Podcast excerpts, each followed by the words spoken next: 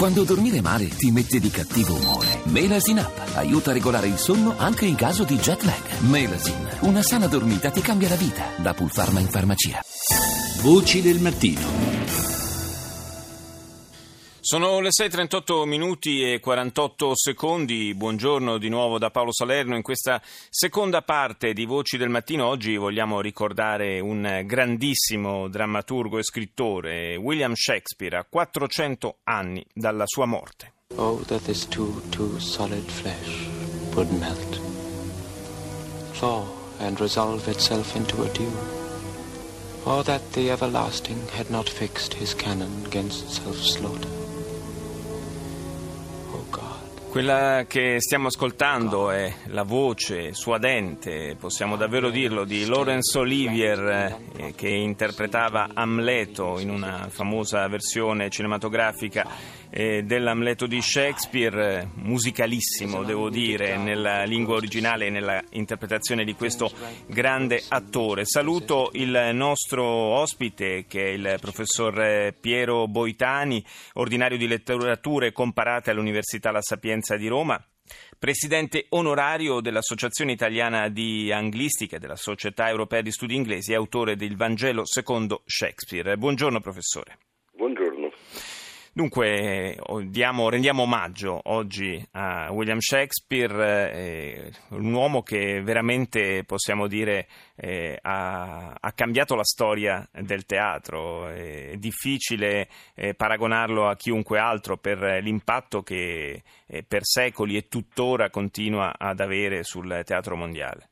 E non solo sul teatro, sulla letteratura in generale, certo. perché, perché dato una svolta proprio straordinaria e la letteratura quindi in realtà è quindi all'uomo, no? Eh, diceva Harold Bloom che, che Shakespeare ci, ci, ha creati, cioè ha creato noi, no? i, suoi, i, suoi, personaggi in fondo eh, siamo noi, quindi so, Amleto appunto sentivamo prima con Laurence Olivier eh, è l'uomo moderno alla fine, no? è quello che, che, dubita appunto, che non, che non sa nulla, che, non, che, vorrebbe sapere, vorrebbe agire ma non ci riesce proprio perché, perché non, non, sa. No? Sì, nelle, nelle, sue trame ci sono tanti valori e sentimenti universali che naturalmente non conoscono sì. né razza né tempo e quindi sono destinati a durare sì, per esatto, sempre. Esatto, no? ci sono, ci sono scene e, e, naturalmente scene e, e parole, discorsi, no? eh, non so, per dire Otello oppure eh, anche lo stesso Macbeth, insomma sì, è difficile trovare uno che con la moglie così per arrivare al potere ammazza tutti, no? Però in fondo è la sete di potere, quella lì, eh, portata all'estremo naturalmente. Oppure eh, poi negli ultimi, negli ultimi drammi, i drammi cosiddetti romanzeschi, no? vicende di, di, di, riunione tra marito e moglie, padri e figlie, eh, lì c'è proprio un senso di, quasi di felicità raggiunta che si può raggiungere e toccare con mano, diciamo. Quindi so, è, insomma, lui è riuscito in una vita poi abbastanza breve, perché ha vissuto 52 anni, eh, non è?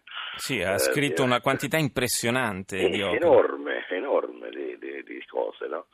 Eh, da solo, insomma, è da solo, poi ci sono alcuni drammi in cui ha collaborato con altri, ma insomma non sono neanche quelli per, per i quali viene ricordato, certo. no?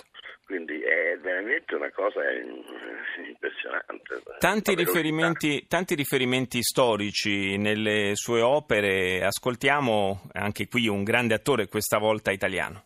Era mio amico, fedele, giusto con me, anche se Bruto afferma che egli era ambizioso e Bruto è uomo d'onore. Sì, è vero, sul pianto dei miseri Cesare lacrimava un ambizioso dovrebbe avere scorza più dura di questa e tuttavia sostiene Bruto che egli era ambizioso e Bruto è uomo d'onore.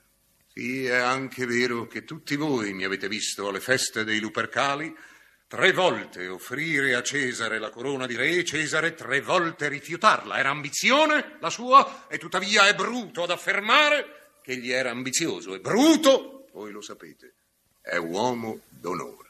Io non vengo qui a smentire Bruto, ma soltanto a riferirvi quello che io so. Non credo neanche che ci sia bisogno di dire chi fosse questo attore, il grandissimo Vittorio Gassman, inconfondibile, assolutamente inconfondibile. Eh, l'opera era Giulio Cesare e stiamo Stiamo davvero parlando eh, di, di, di, cose che sono entrate mh, mm, nella, sì, possiamo dire, nella cultura popolare, perché tutti, sì, tutti sì, conoscono questi passaggi della, dell'opera di Shakespeare. L'immagin- l'immaginario comune, io l'altro giorno eh, dicevo, dico, in fondo se noi dovessimo, se noi do- quando immaginiamo no, uh, le Idi di marzo, cioè il giorno in cui Giulio Cesare è stato ucciso, uh, lo immaginiamo come lo ha inventato lui, Verissimo. inventato cioè non, non, non, andiamo a guardare le fonti storiche, no? che pure ci sono naturalmente, eh, che lui ha usato peraltro, però noi immaginiamo l'uccisione, poi immaginiamo il discorso d'Antonio, questo che stavamo sentendo appunto eh, con Gasman ai nostri, e, e, così è andata, non c'è niente da fare, la, la, la, la pensiamo così, no? perché, perché eh, l'abilità nel, nel, nel mettere in scena Uh, queste cose è stata straordinaria. Lui certo ha usato Plutarco, su questo non c'è dubbio, ha usato naturalmente la traduzione inglese di, di, di, Plutarco, eccetera, eccetera, però eh, insomma eh, ha, ha, poi inventato la scena, ecco, questo è il, il fatto di fondo. E, e questi, questi, spunti storici poi eh, sono sempre serviti per creare eh, in realtà un, un impasto con eh, i sentimenti, con i vizi, le virtù umane, eh, un, una debolezza, per esempio, come quella della gelosia che ritroviamo in Otello, anche qui lo ascoltiamo dalla voce di un grandissimo attore, Salvo Randone. Oh, leale, franco, giudica onesti tutti gli uomini, anche quelli che solo all'apparenza sembrano tali, e si lascerà menare per il naso. Sì, sì, ci siamo. Ho trovato. L'inferno e la notte metteranno alla luce questo mio parto mostruoso.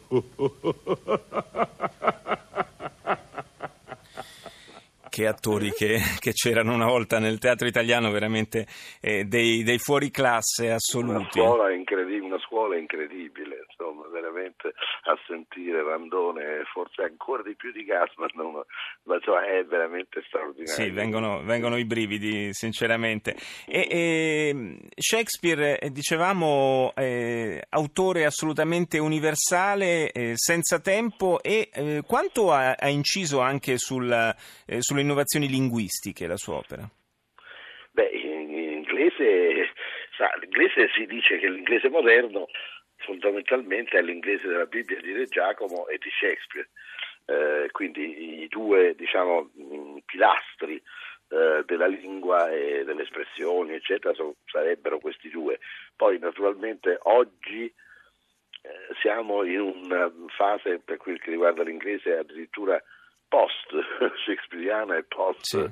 Bibbia di Re Giacomo perché perché insomma, è passato un sacco di tempo, eh, quindi sono successe tante altre cose, però è vero, fino agli anni direi 50-60, quella generalizzazione che dicevo, eh, cioè dell'inglese moderno fondato sulla Bibbia di Giacomo e su Shakespeare, era fondamentalmente vera, insomma.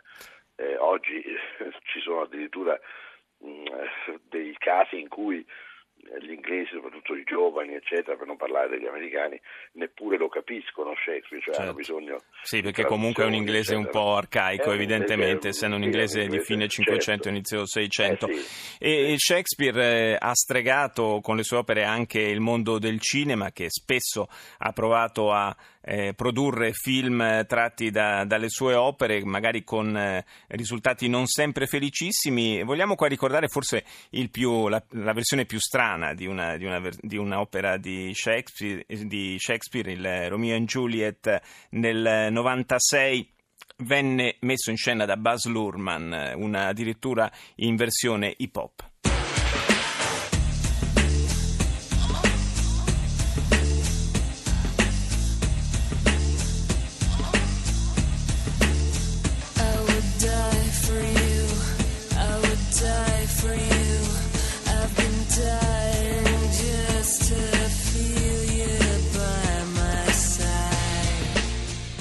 Eh, questa versione, dicevo, abbastanza eh, strana, in chiave ultramoderna, nelle, ambientata nelle periferie urbane statunitensi, lo ricordiamo, il protagonista Leonardo DiCaprio, eh, comunque ci ha dimostrato ancora una volta l'attualità eh, dei, dei, contenuti di Shakespeare. Oggi è solo una mia impressione, o in, almeno in Italia si mette un po' meno in scena Shakespeare?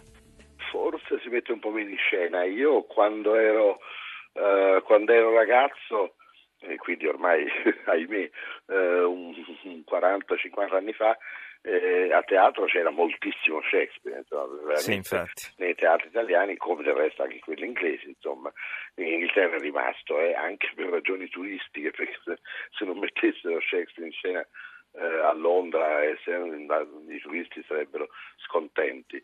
Sì, forse si mette di meno in scena in Italia, non so, non so perché, o perché mancano gli attori o perché i registi Uh, gli va di meno. Non, sì, e comunque insomma, eh, misurarsi con, con, queste opere e soprattutto con i giganti della recitazione eh sì, che le hanno sì. interpretate in passato non è neanche, non è neanche facilissimo. Io no. ringrazio il professor Piero Boitani, chiudiamo questa pagina dedicata a Shakespeare ancora con il cinema, questa volta con una clip tratta da un film del 98 che racconta l'amore dello scrittore per una nobile donna, un film con un cast stellare, Shakespeare in Love.